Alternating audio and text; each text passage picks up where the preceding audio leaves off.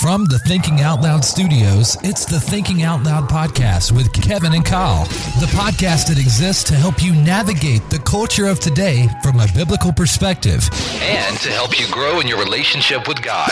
God has commissioned and called you to be a light in this culture. The only way you can do that is to know the truth.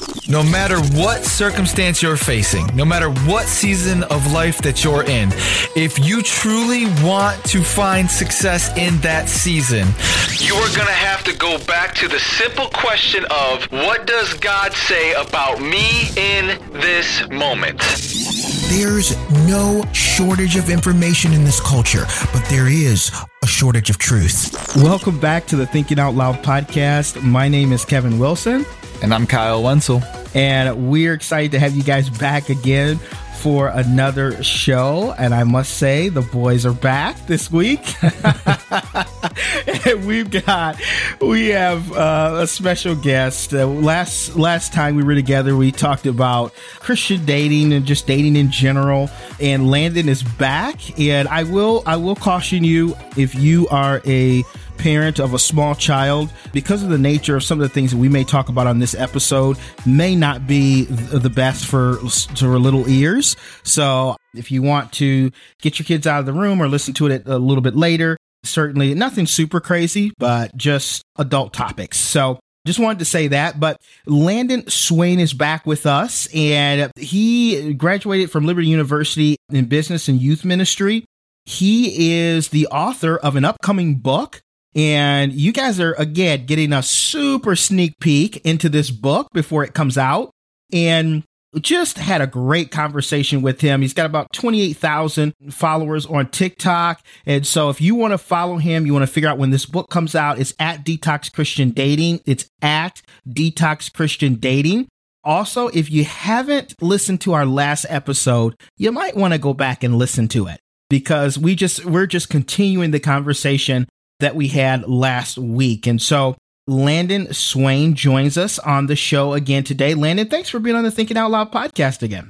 I'm excited to get into it. All right, man. That's awesome. So, last time we talked, Landon, we talked a lot about the pressures that a lot of times Christians face when dating. These unwritten rules, these they're not really biblically based. They're just kind of societally based and we've come up with them. Some of them the church wrote. Um and you know it's it's caused people in the church that are dating to really just have all these roadblocks or feel less than or whatever the case may be. And the goal you know is that you know when you're going through dating or if you're not even dating anybody is that you're thriving as an individual right? That you understand your value is not in dating. Your value is not in somebody putting a ring on your finger. Your value first is in Christ. So we talked about some of the pressure. So we talked about, you know, is there this median age that you should be married? You know, the fact that you need to have children. We talked about your the biological clock theory. You know, my bio- biological clock is running out. I better hurry up and get married. We also talked about the fact that some people, a lot of people feel like, well, I have to be married, right? Like if I'm single for some reason, that is like a curse and I can't enjoy my life if I'm single. And that's just simply a fallacy. It's not true.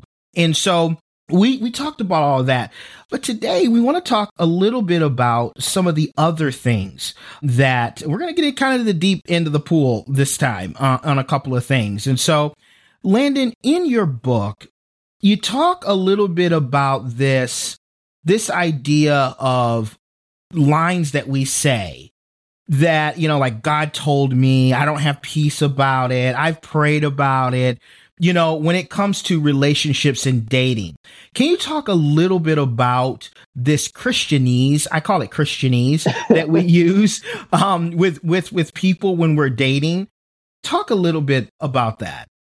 Yeah, so a lot of it is based in like like we said, it's stuff that the church has taught us to say over time. It's like it sounds very spiritual and it sounds kind of righteous, but a lot of times when you break them down, these individual phrases, either they can be legitimate and oftentimes aren't, or it's just like I don't know about that, uh, or or it's just like a we we think we take our own opinion too highly and elevate it to a level that is reserved for God's word. So, hmm, for Yep. example, God told me.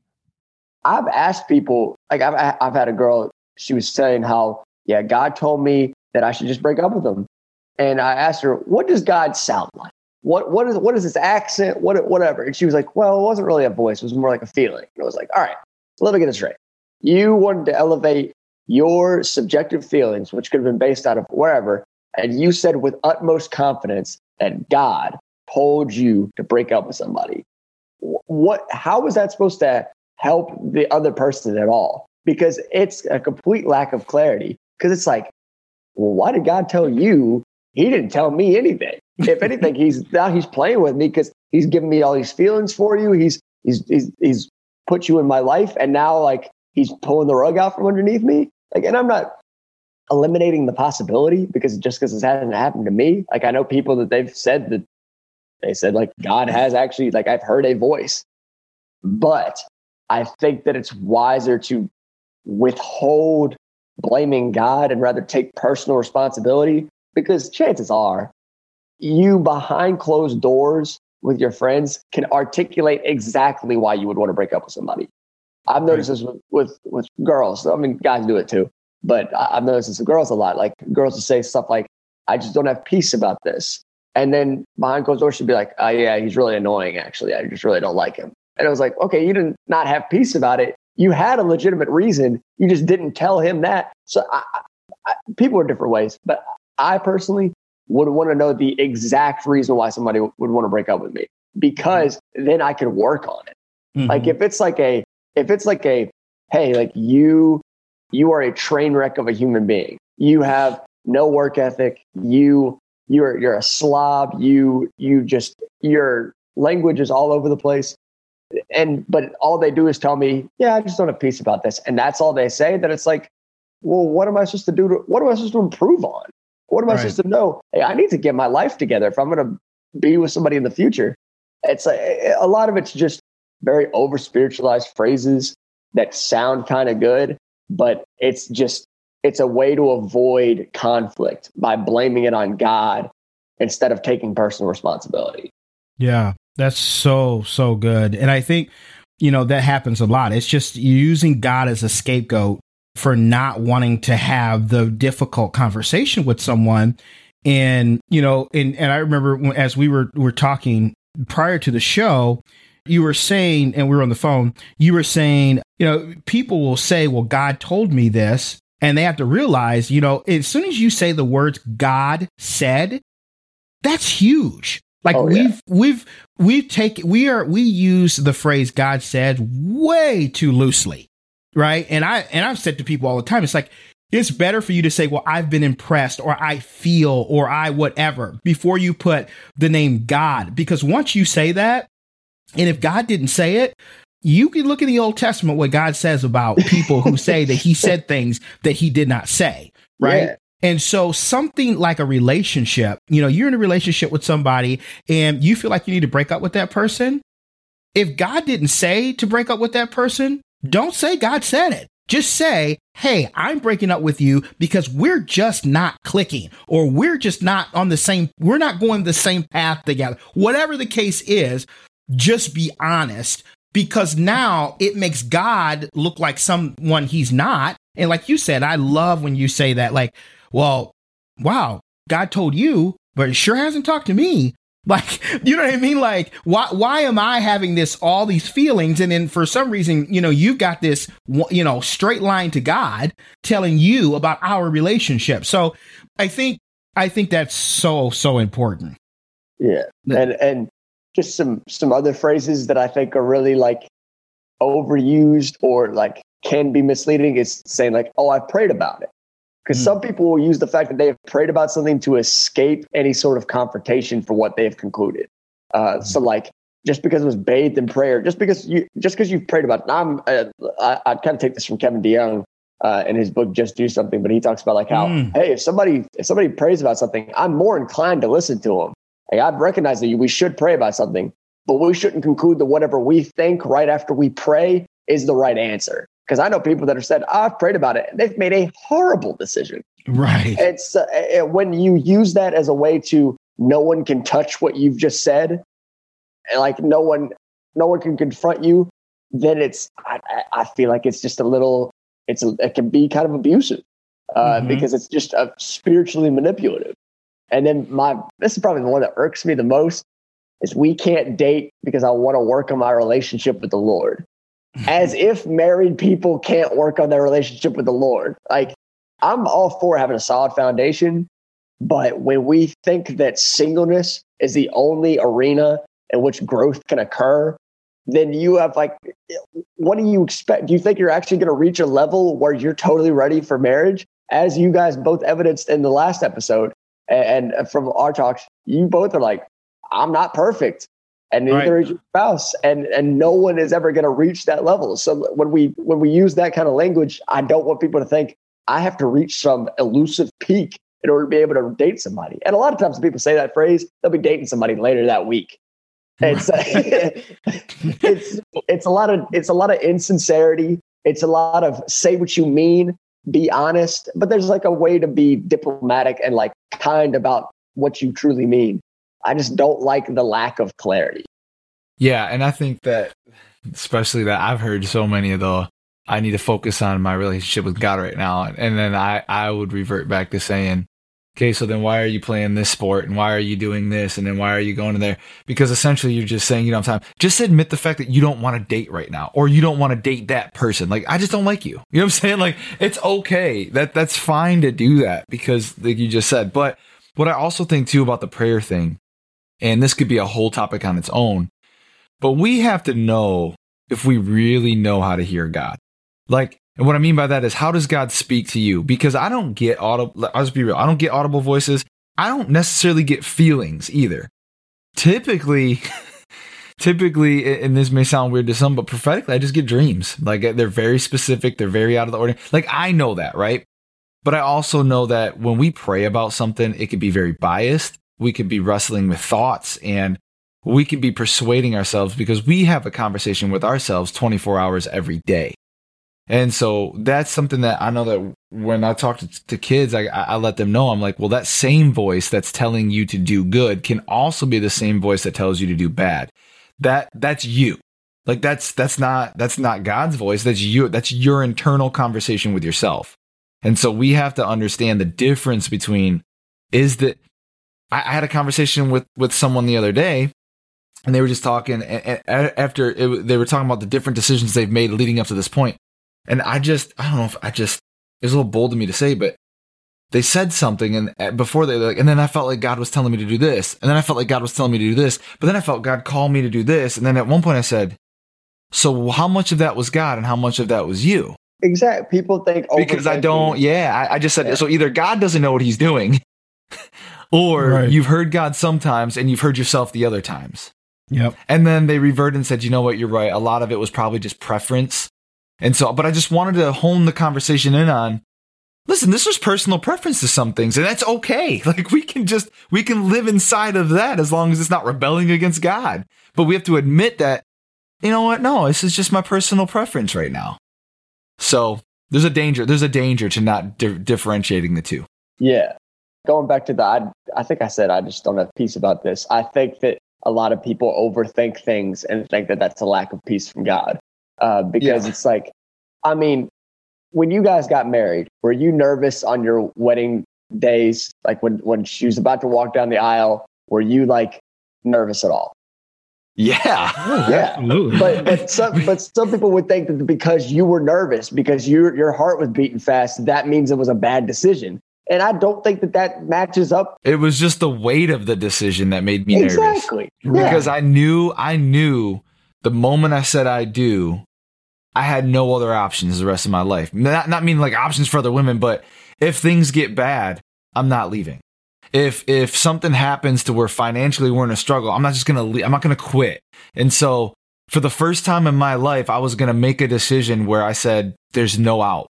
You know what I'm saying? And it didn't mean I loved her any less because me and my wife still talk about that feeling. And she, I still got to warm up the fact I was nervous. No, it's just as a man, I knew the weight to that decision. I was nervous. Mm-hmm. I'd never made a decision like that before outside of my relationship with Christ. And sometimes I think he gives me more grace than people do. So this was, you know what I'm saying? This was that decision. Yeah. Mm-hmm.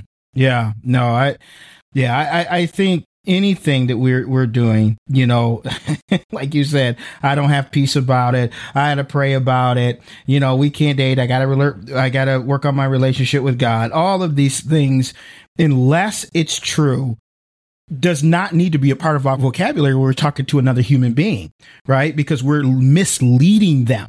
Like that that that's that's the thing. And we should not we should not do that.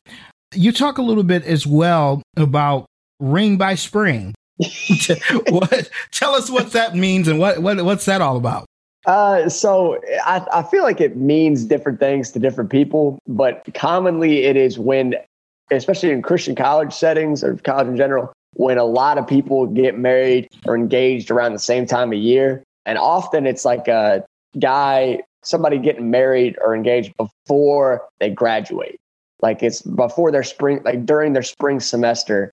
Like yeah. they can meet, they can meet in the fall, and then by spring, uh, six months later, they're engaged. And it's basically just to say that it's like a a hurried, very publicized. They're both pretty young in it relationship, and it's like rampant throughout Christian dating culture. Like I had a I had a professor tell me that if I left Liberty University without being married, engaged, or knowing who I was going to marry, then I was making a giant mistake. And I get that there's like a huge dating pool at Liberty, but he was like, that kind of mentality is played out in, I think some people go to college and think that a engagement ring is a graduation requirement, and it's not. And and it's no, the kind of the nuance of the conversation is it's okay if you do, but don't feel like you have to. And if somebody does and it's a reckless decision, okay, it's a reckless decision. But if they are in it and they're committed, just like Kyle was saying, you're committed to this now. You're in yeah. it, so thrive in it. And so that yeah. I I don't like I, I I think it's like a two part conversation in that we should talk about like why do you want to get married this quick? and I'm sure we'll talk about this. I think that sex is a big motivator with that and just kind of the idealism that we have surrounding marriage.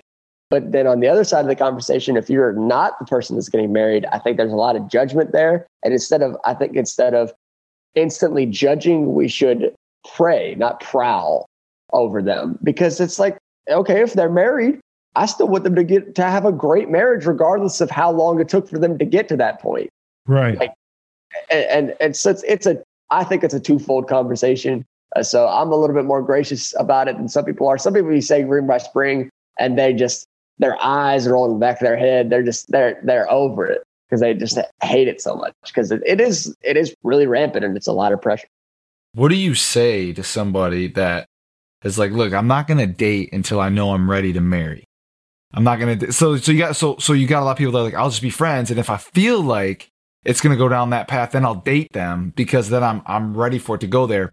Do you think that plays at all into the whole like not dating very long and kind of rushing into marriage because they've already predetermined that as long as like the first 6 months to a year go well, then this is it. You know what I'm saying? Yeah. And and I mean, is that necessarily bad?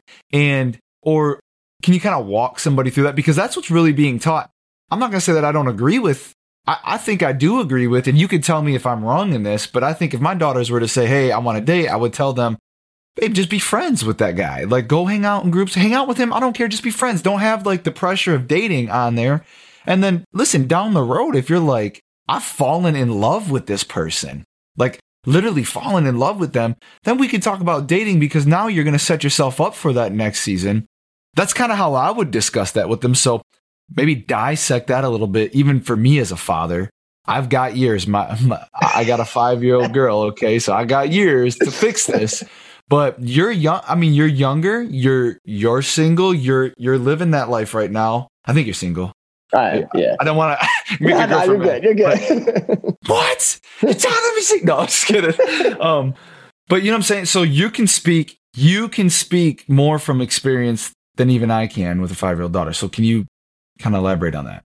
Yeah. So for me, I I approach everything with a okay, I'm not gonna get into a relationship unless I know that at the very least I know that I want to at some point. It's not like a, okay, this has to be like a six month thing. I'm only going to date them if I'm sure that this is the right person. I okay. think that dating's partially how you determine that. And that's why I'm a big advocate for knowing the person beforehand. Like I'm all for yeah. you, you become friends first because I think it's there's a big difference between like dating when you're really trying to impress somebody and then seeing somebody in their natural setting. The best way to tell the character of a person is how they treat people that they want nothing from. And yeah. so I think that you should always go into dates with the mindset of, I would love for this to go the distance. It's fine if it doesn't, because I'm not like, my life isn't hinged upon this person. But every date that I go on, I would like to see this go to a place where it could be has the potential to be a wedding. Uh, yeah. And I, I, I, I think that alleviates some of the pressure on that specific person, but it also intentionally dates because it's more like a, okay, I actually have like a, a destination I'm trying to get to with this. It don't, I don't have to be in the same car as this person in order to get there. But if this is happening to the person that's going to be in the passenger seat with me, I'm, I'm okay if that's the possibility. And I, I, I think that dating's kind of how you do a lot of that evaluation. Uh, mm-hmm. And there's different methods, and I can see some the, the validity in like, oh, I'm not going to date anybody until I'm sure. But then it's kind of, but I feel like that adds that added bit of pressure where it's like you've kind of predetermined that this is going to happen. So mm-hmm. I feel like you kind of come into it with a with a bias, and you're not able to like see fully clearly. But if you come into it with like an open mind, but like an intentional mind of like where you would like to see it go, I think it's just like a, you know, the objective and you're not sure how that objective is going to be accomplished, but you're trying to see where, where it can go. Yeah, no, that, that, that makes sense. So let's talk, let's talk a little bit about sex um, and the, uh, the idol that has, has been made. So I, I, I, I see this all the time. It is probably my biggest pet peeve with the church and dating and relationships is that intentional or not intentional, we have created a culture where a bunch of people get married because they want to have sex, right? They, you know, and we use that scripture unwise, I think, that where Paul said, you know, hurry up and get married you know, because you, you know, instead of burning with lust, you know, you, you, you hurry up and get married. But I, I don't think that Paul was using that scripture as a way to say, hey, you know what? Let's not really vet out the person that I'm that I'm dating. Let me not do my due diligence and make sure this is the person that I want to spend, you know, 50 to 60 years with.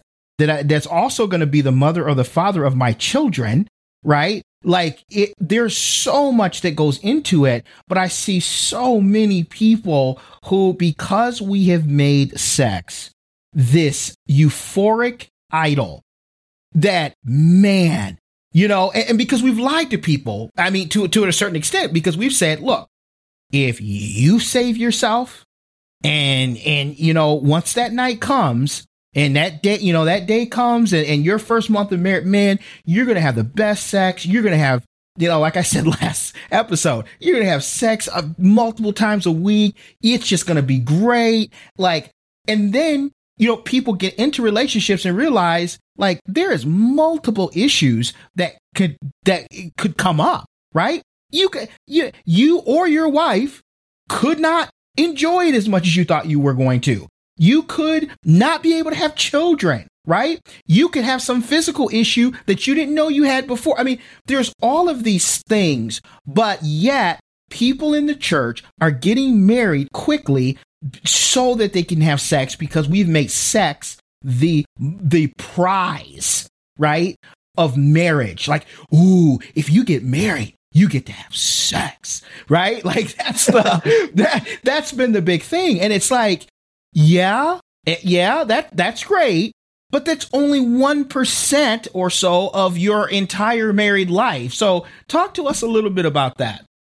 Yeah, I I, I think you kind of hit the the nail right on the head there. It's it's a when we overemphasize that benefit where it becomes this like man, sex is just it's it's the creme the creme de la creme. It's it, it this is what it's all about. then it becomes like a well, okay, well then okay. So so within Christian Christianity, as a single person, you're at point A. Mm-hmm. Point B is marriage, and then point C is sex. A lot of people, because we've so narrowed in on the benefit of the good gift of sex, they will rush to B just so they can get to C and and because it's part of the like purity culture impact is like we have a lot of people that that they don't know how to not base a relationship off of like sex like that mm-hmm. sex shouldn't be the the like foundation of a relationship mm-hmm. that's why like the passage about burn with passage burn burning with passion i'm kind of like yes if you're like you're dating somebody or you're going out with somebody and it's getting to that point where it's like been a while and and you really like are having trouble by all means go go ahead like get into that because like that's a that's an actual thing. But like if it was okay the first time that i have any sort of sexual temptation i need to get married i should have gotten married when i was like 14 because like you're we're we're sexual beings. And right. so it's but it can't be the basis of a relationship. And i think that that's where some people have narrowed in on the, the benefit of sex. They've had it. And then now it's like, okay, the rest of marriage comes into play. And I'm not ready for that because I'm so narrowed in on having this benefit that we have made so grand. And and it's it's I don't want the substitute for purity culture to be now you can do whatever you want because I don't think that that's biblical. Right, right. But it's more like a I can now rec- it's a shift in recognizing that there's a healthy respect for this thing. It's like a fire. It's it's a it's a great thing, and it it's has its best when it's in proper context because it can be used for its best purpose. It can burn you in the sense of like if you use it outside of it, you're not you're not you're not dirty. You're not awful. You're not the worst person of all time if you use that fire outside of that context. But it does have the possibility of burning you, and it's that's not what it's for but when it's in its proper place, it's beautiful. It's it's it's can bring a lot of life. It's great. And so I think that the shift just needs to be it's a good gift, but you shouldn't base everything around it. Right. It's, it's something that like, yeah, as if I'm if I'm ever engaged, it's gonna be something that I will look forward to. But I also need to be realistic about the fact that that's not all that's there. And and it's not the prize. It's it's a benefit, but it's not this isn't it. There's so right. much more.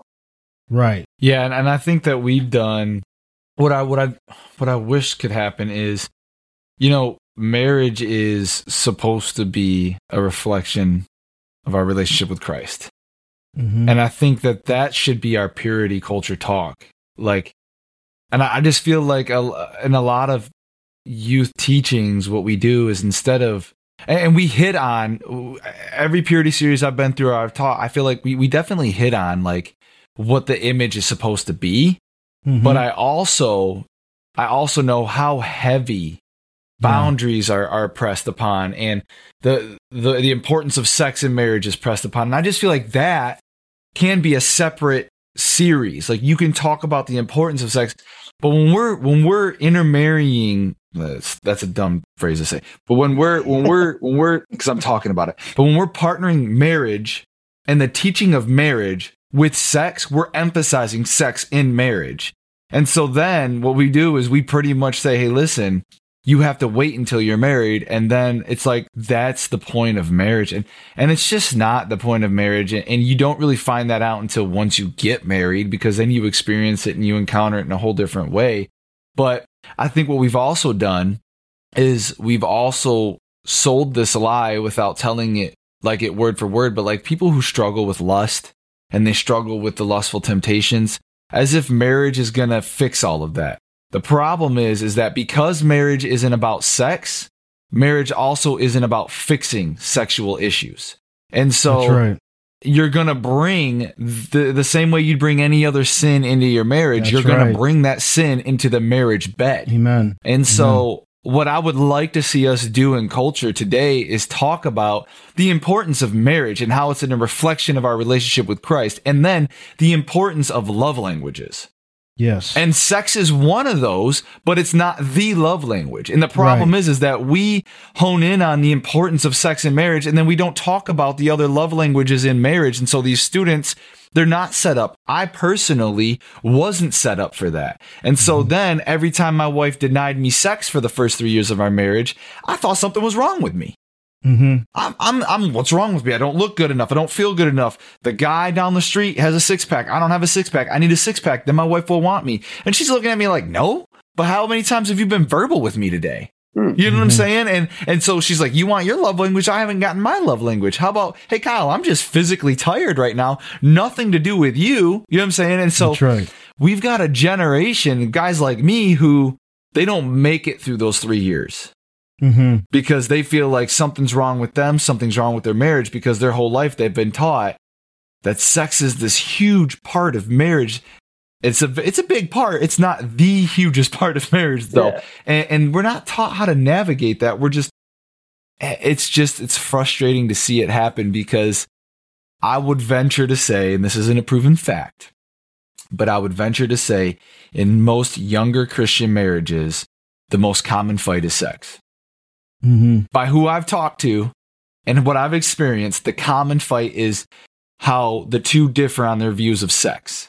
And it's Mhm. either because they have waited for it for so long or they dealt with pornography for so long that pornography has even twisted their form of what sex looks like. And the and the girl or the husband that's on the receiving side of it they're not built that way. That's not how sex was built inside of a human being. Sex isn't performance and it's not sold okay? And so when you're in the marriage bed it's different. And and i just wonder if we should spend more time on talking like that than we do about this idea of waiting for marriage because that's that's like the the grand opera of of marriage is the marriage bed. And i'm just like mm, it's sacred. And we need to talk about its sacredness.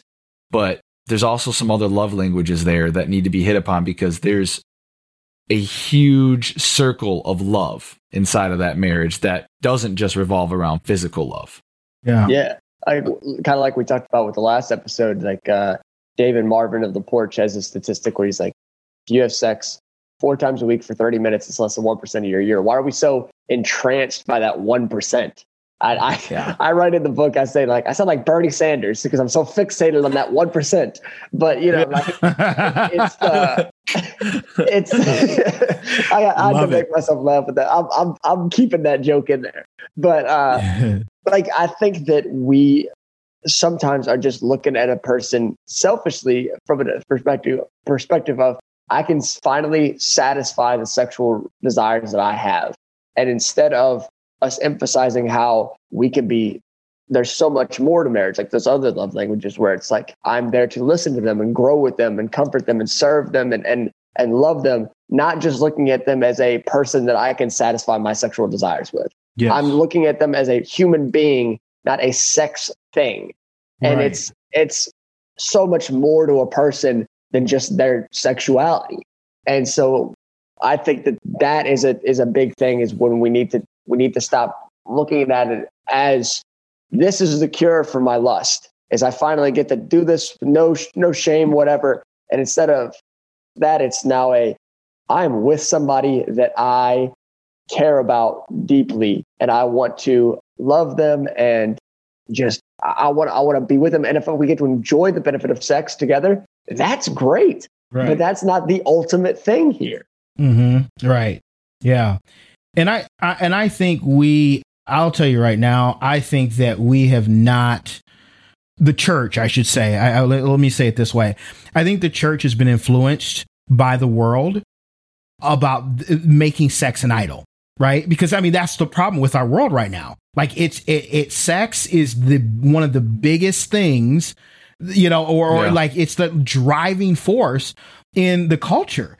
And that should not be the same for the church. Like we, if we're if we're in youth groups, young adult groups, uh, and we're and we are idolizing sex as the prize that you get when you get married, we have totally mismarketed what marriage really is, right? And I think we need to promote relationship. We need to promote companionship.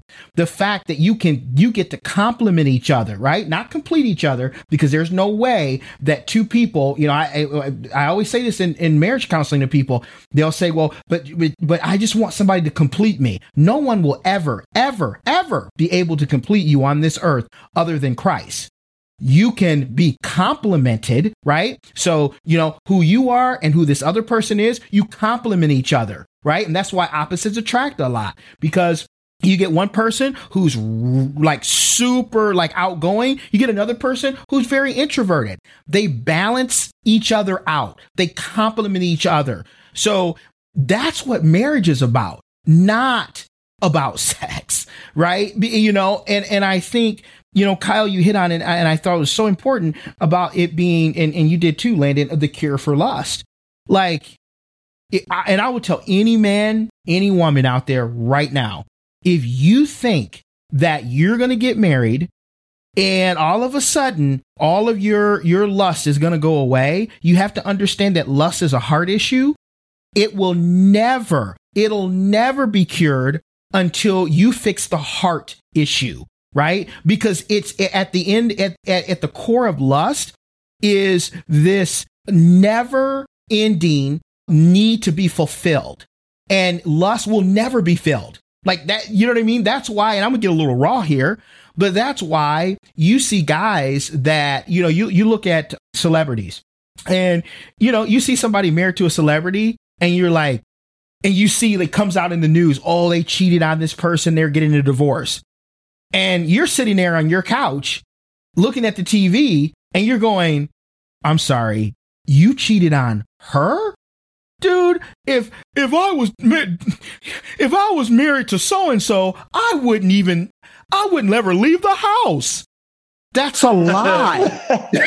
I mean, that's a lot. You're fooling yourself because lust is never satisfied. So you can have the super, the most number one supermodel in the world, right? And it still won't be enough. Lust is a heart issue.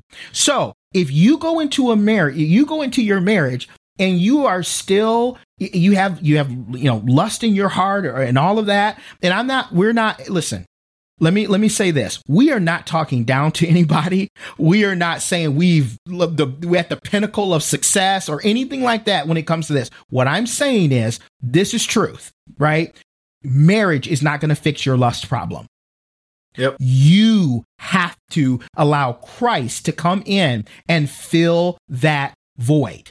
That's what has to happen. First and foremost. Before we we started recording, we were talking about, and, and Kyle brought up a good point, is that this whole idea of, of sex being an idol has caused, you know, p- people's honeymoons or marriage nights to be completely ruined. Yeah. Because we have told the guy, hey, now you get to have her. She's yours. And she's not supposed to, you know, deny you and all this other type of stuff. And then what ends up happening? What, what, what ends up happening? The girl, the young, young, I shouldn't say girl, the young lady feels like she's, she's just an object right? They had this beautiful ceremony. They just come together in holy matrimony and you you've you've pledged your your life to her and all of these things. And then it's like, okay, I own you now. So I need you to go, let's go do this because this is what I've really been waiting for. Like if as as a man, just think about that. Think about that yeah. for a second. Would you re- like do, how does that feel? Would you want some? I mean, maybe some of you guys do, but would you want somebody? I, I, told you. Uh, but did you? Would you want somebody to just be like, okay, well, this is this is all I've been waiting for. So when I get this, I'm good, right? You're treating this person as an object this is not this person that you know this is not the, the the whole person. You're you're treating them for a body part. You're treating them for your own selfish pleasure right? And so i but again i think the church has been complicit in it. And i think we we need to as as youth pastors young adult pastors you know parents you know i think we need to rethink how we teach our youth about sex. That's Oh yeah, it's it's it's never just it's not just one thing that's contributing to the overall like complexity of it. It's so much there's world influence, there's just like weird teachings as far as like the conversation aspect of it. I think as far as like the like kind of the, I've heard the expression I'm on fire. Like I feel like I'm I'm I'm I'm like on fire. Like I, I gotta I'm burning with passion. I think that a conversation that we should have within it is what are you doing that's contributing to that fire? Because yeah. yeah, like while we are like sexual beings in and of itself, I think that like some people they're like, well, I like we need to get married because I'm I'm just so lustful over you. Okay, but are you making out all the time? Is that why you're so like why you want right. to have sex is because you're just making out all the time? Like, well, duh. Like that's right. why you're, you're, there. And I think that it's like a conversation about boundaries needs to happen. Um, mm-hmm. Mm-hmm. And and sometimes that, that can look. I'm like not exactly sure how that conversation is supposed to look, but I think that it, each individual person in my personal relationships, when I've talked about like, hey, like I'm not going to make out with you while we're mm-hmm. dating. It's really awkward to say, just in general, it's just like a hard thing to bring up. But I talk about like how like yeah, I have like a history with with lust, and I know that like where my mind goes if I'm going to do something like that. So like, yep. I'm not going to, and and it's that personal responsibility. And usually, uh, I, I, in the times that I've had talk about that, the person's been very well re- receiving of that, and they've been like, well, I'm glad you told me. Like that's good to know, and I'm glad that you're taking this seriously. So I, I think within the conversation of of I'm burning with passion and I feel like I got to get to sex as soon as I, I possibly can. What are you doing right now that is contributing to that lust? Are you are you like fogging up windows in the back of parking lots? You know, like yeah, yeah, like, yeah, yeah. I, I think yeah, and and and uh, you know we can get legalistic here, and I'm not trying to, so please don't don't take it this way.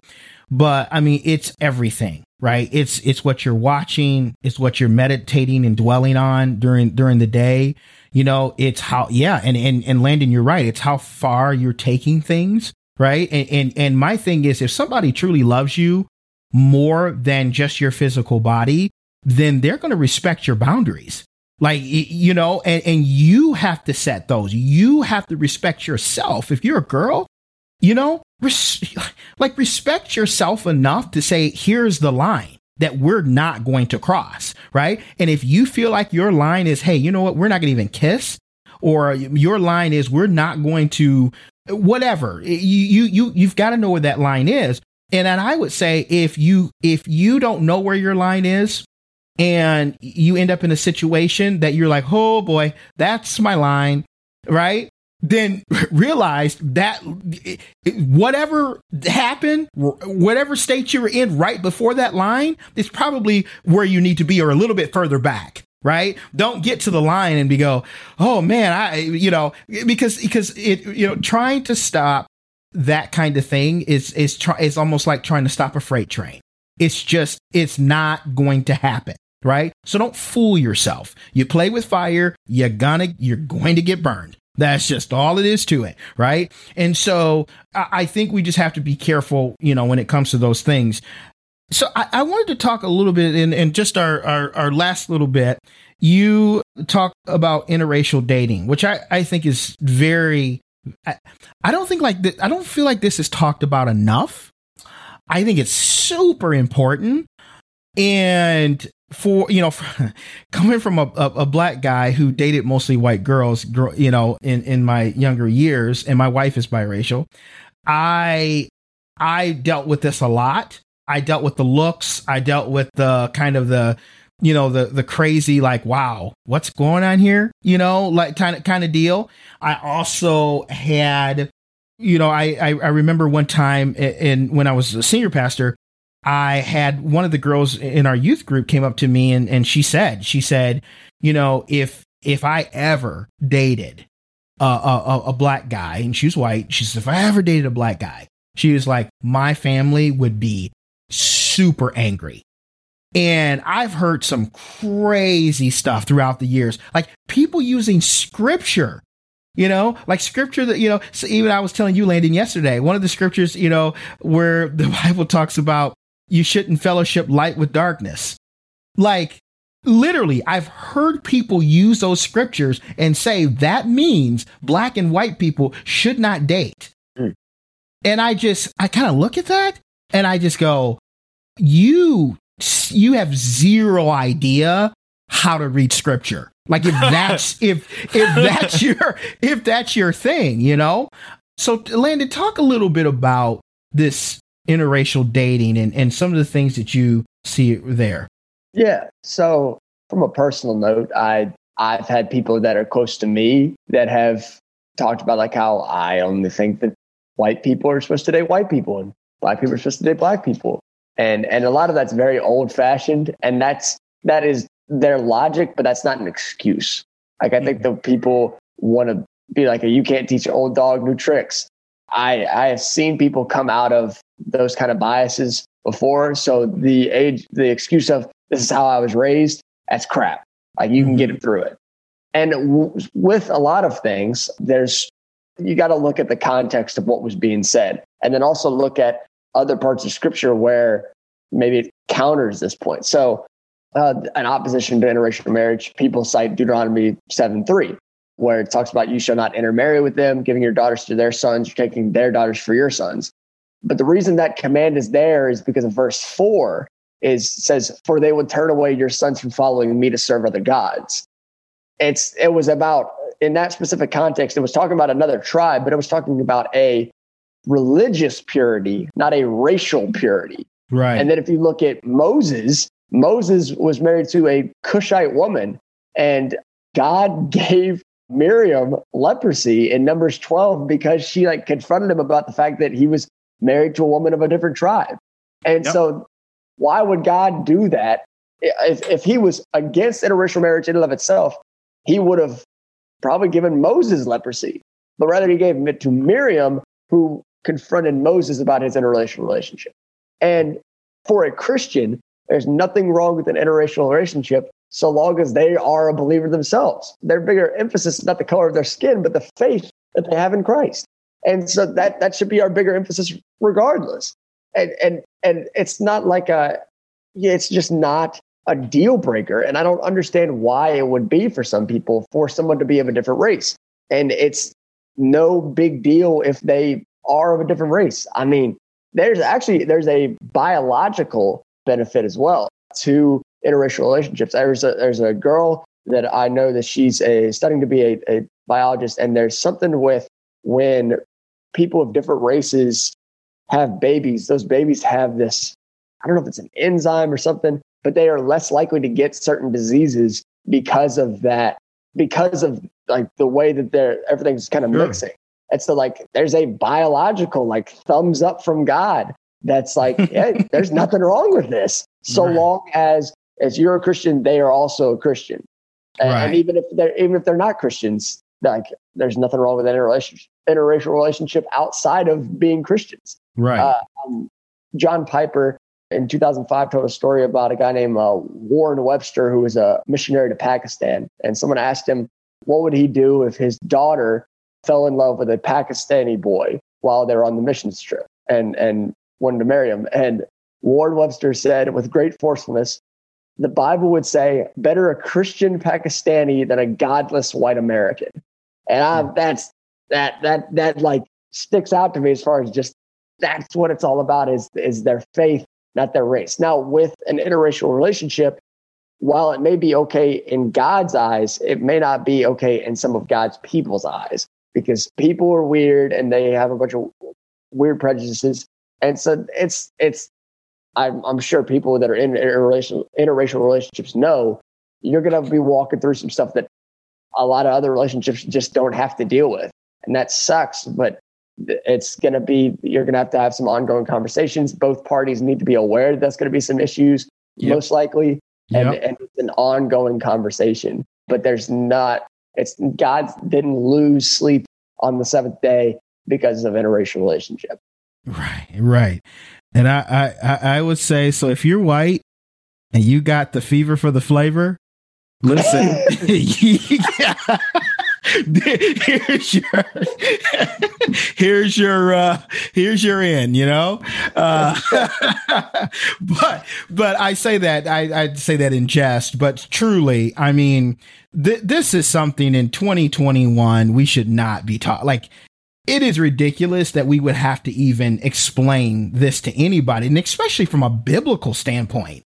Like it's just it it's crazy but i i, I do agree with you, Landon, though, and I, I really um, I appreciate that you said that we should, you know, if you're going to get into a relationship like that, that you you do need to have that discussion, right? Like there is going to be there could possibly be some issues, you know. And I've said on this show before that you know one of the young ladies that I dated, her brother, while dating her, turned into a skinhead so that became obviously an issue. Like I already knew that her her grandmother was racist because she told me she's like my grandmother is just not there yet, man. Like she's just she's like we're probably not going to go over there, you know, kind of situation, you know. But it is it's important that we have these discussions, but also we have to know that this is not something that God would would be against and I had said I was going to look up the Cushites, and I did a little bit, and it does seem like that they were actually they were black people. They were Ethio like like Ethiopian,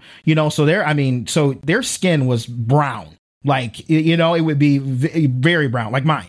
Uh, so so, um, but but again, if God was against that, He would not have struck Miriam with leprosy right and and it was because she was she was like why'd you why'd you marry this woman right over over race and so that's just very important so i'm really glad you you brought that up as well yeah, I just think that if we're going to use scripture, it's all about context. And, yeah. and majority of the time when there's interracial talk, it's you got to understand a lot of tribes traveled and they moved lands. I mean, speaking on tomorrow, the Israelites were surrounded by five different kings from the Mediterranean. like, like mm-hmm. they tried to take over Greece, failed to take over Greece, were pushed north into, into their land.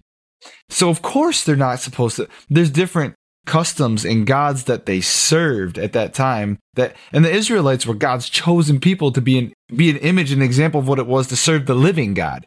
So of course not. You know what I'm saying? So yeah. I just I don't think I have. I am not here for it when somebody is going to use scripture to talk about interracial marriage. I'm just not here for it because that's just not the place for it. There's just that that is a thing culture and society has created. That is that's not right. a thing. There's things that we've created that we try to use the Bible for. Things like that. Things like stereotypes, sexual stereotypes.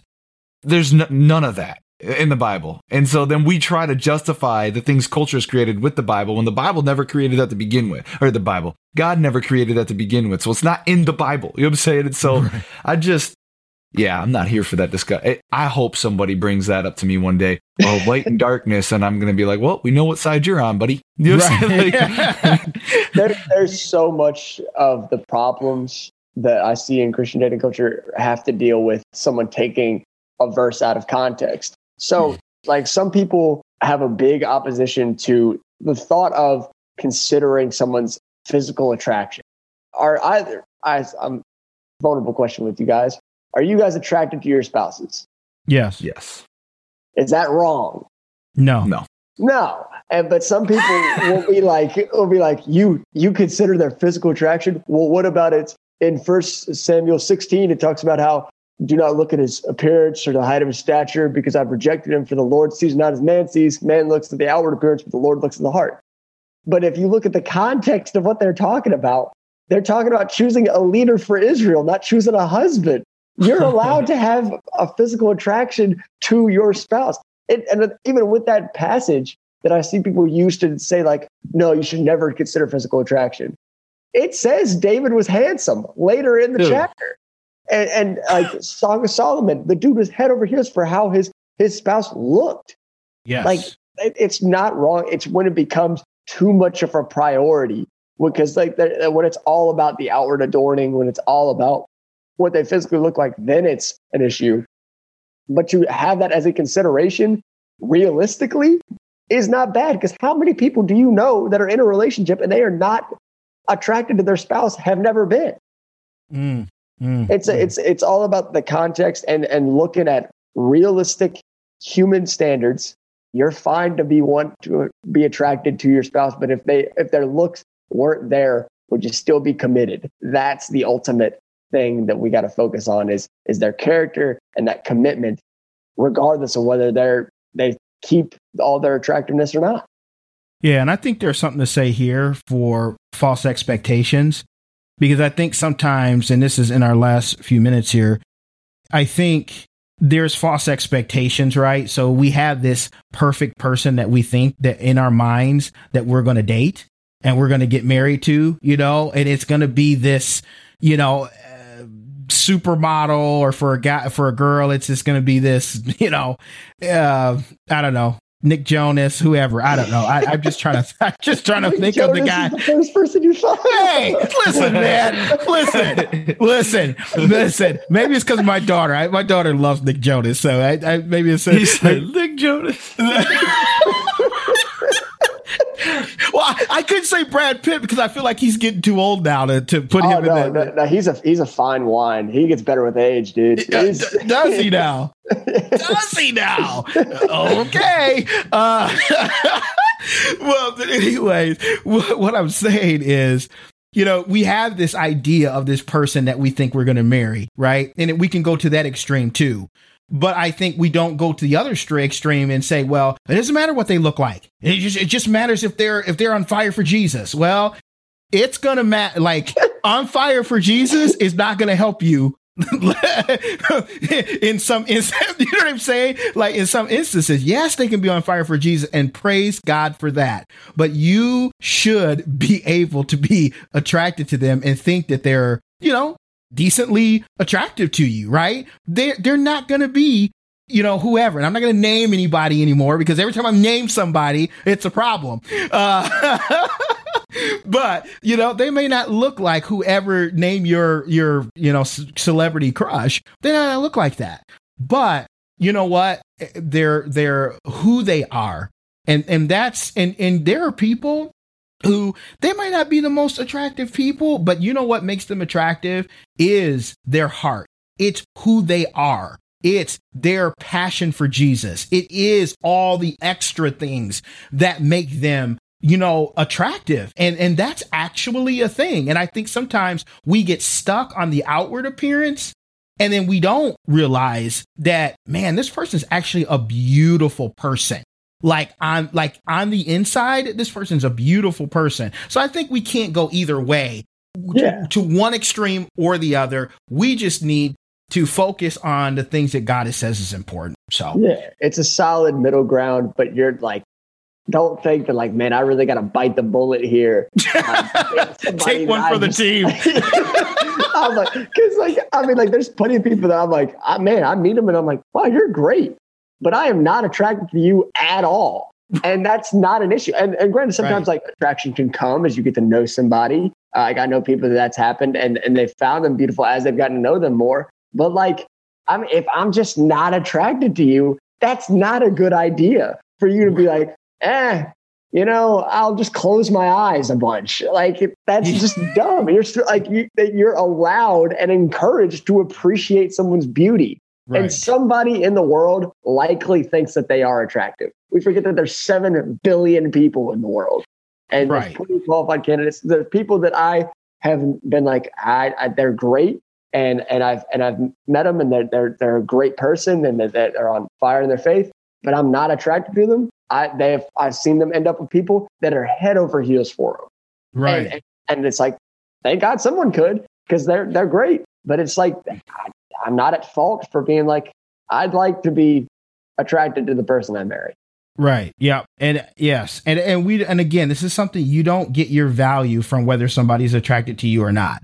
Right. That's you know, so if if if you're a young lady out there and you're like, oh man, I, I just don't feel like this guy was attracted to me or whatever, you don't get your value from that, right? Everybody wants to, you know, it, what the crazy thing is everybody wants to be universally attractive where if anybody looks at them, they just think that they're an attractive person. But I don't care how great you look. There's somebody out there that's going to be like, yeah, eh, didn't do it for me. Right. And that's, and that's fine. You know, you can't force somebody to look at you and say, yeah, man, you're just, you know, okay. Like, you know, I'm not attracted to you, but this guy is and that's and that that's totally fine. So yeah, we can't all be as attractive as Kyle. So, I know, know that's well, the you gotta that, take it there, man. That's the thing, man. Oh, every day, every day. He's got the beard cut off. He's, he's, he's all that in a bag of chips. I know. Uh, I grew up watching Nick Jonas, man. You know oh man, that's so. T- I love. I love that you said Nick Jonas. Like that was the first. Listen, person. Nick Jonas. Listen, listen. I'm blaming my daughter for this, okay? Oh, because dude. that's her boy. She loves her some Nick Jonas. So Uh. you know, I don't know. Uh, you expect me to know who the hot guys are? Like what?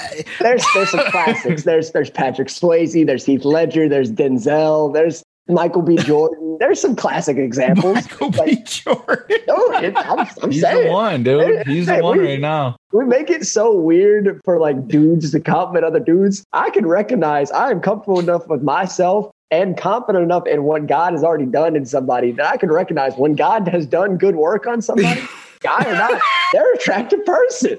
Dude, No, I need I you to talk it. to my wife, bro. Because I said that to her. Bro, I said that to her and she looked at me a little suspect. She was like, What? I said a good looking dude's a good looking dude. And they don't have to go any further. Just like good looking girl's a good looking girl, don't go any further. Go any further. And she looked at me sideways like, Huh? And I was like, it's like it's like a Apparently I'm forwarded in this. because w- w- with this conversation on on attraction uh, but what needs to happen if i'm not attracted to somebody is i need to realize that just because i'm not attracted to somebody that doesn't mean that god didn't make them fearfully and wonderfully made they are Yeah. still Okay. created intricately woven beautifully Yeah. by our creator and it don't matter what my opinion is of it that's a fact and that is to his praise not just if it if it ain't for me it ain't for me but if but god still made it good regardless of how i feel about it Yeah. Yeah. Well, Nick Jonas is made in the image of God. So don't you don't, don't you don't you don't you sleep on that. Uh hey, and I hope, listen I hope he sees this and feels affirmed. Uh, oh, he's got a lot of affirming. I don't think he needs any more affirming. Um, but yeah, and I look, guys, I I I loved this conversation. I, I think, and I'm hoping that people who are listening, like I said, if you are a youth, if you're a young adult, if you're a parent of a, a youth, or if you're if, the, if if you're the parent and you're in this dating scene, all of this stuff applies, right? Because it, it's it's it's humans, right? And we all face these things and we go through these things. And uh, Landon, I can't wait till your book comes out. And I know a lot of people are probably like, "Well, Kevin, you haven't said even the title of his book, so I can't even look for that." Listen, his book is in the editing stages. When I tell you that we are like we're bringing you the we're we're we're we're bringing you the uh, exclusive here. We're bringing you something cool. So as soon as it comes out and all of that, we will also let you know. But if you want to follow Landon. Again, great videos he's got out there. It's at Detox Christian Dating, at Detox Christian Dating. Follow him along with over 28,000 people on TikTok. And also, if you're listening to this and you're listening on an Apple device or any other device, would you please go rate and review us? This helps us out a great deal. And Kyle, can you tell them where to find us? Yeah. Yeah. So we have, honestly, we have our own website here. So thinkingoutloudmedia.com where you can find content and get to know us a little better and find out about the people we have on the show. But we also have Facebook, Instagram, Twitter. Instagram is thinking underscore out loud podcast. Facebook thinking out loud podcast. We also have a fans page. So thinking out loud podcast fans. And we, we, again, we advertise before the show. We let you know who's coming on. If you have any questions, if you want to get into contact with us or have communication with maybe one of the guests on our show, find a way to get their books or their content, we're here for that. So comment on our Facebook page, Instagram page, let us know. Email us on our, our website. We'll get in contact with you guys. If you happen to be listening on an Apple device, go ahead and scroll all the way at the bottom for us. Please rate and review our show. It helps us. It helps us get words like this out for people who may be experiencing some of the things we're talking about. We're always going to bring it back to a biblical perspective. And so that's what we believe the world needs at this point in time. And so when you rate and review, guys, it helps us get that word out. So please do so if you can. Yeah, absolutely. And if you're a church leader, pastor, and you want to invite Kyle and I to your church, we can certainly do that. Your town hall, your your roundtable discussion. If you're another podcaster and you want us to guest on your podcast, we can certainly do that as well. So reach us if you go to our Thinking Out Loud page or our Thinking Out Loud website. So thinkingoutloudmedia.com there's a booking tab. You just click that booking tab and just let us know you want us out, and we will we will make sure we get in, in touch with you and, and go from there. So thanks guys so much for listening. I hope you had a little fun with us today. We love you. God bless you.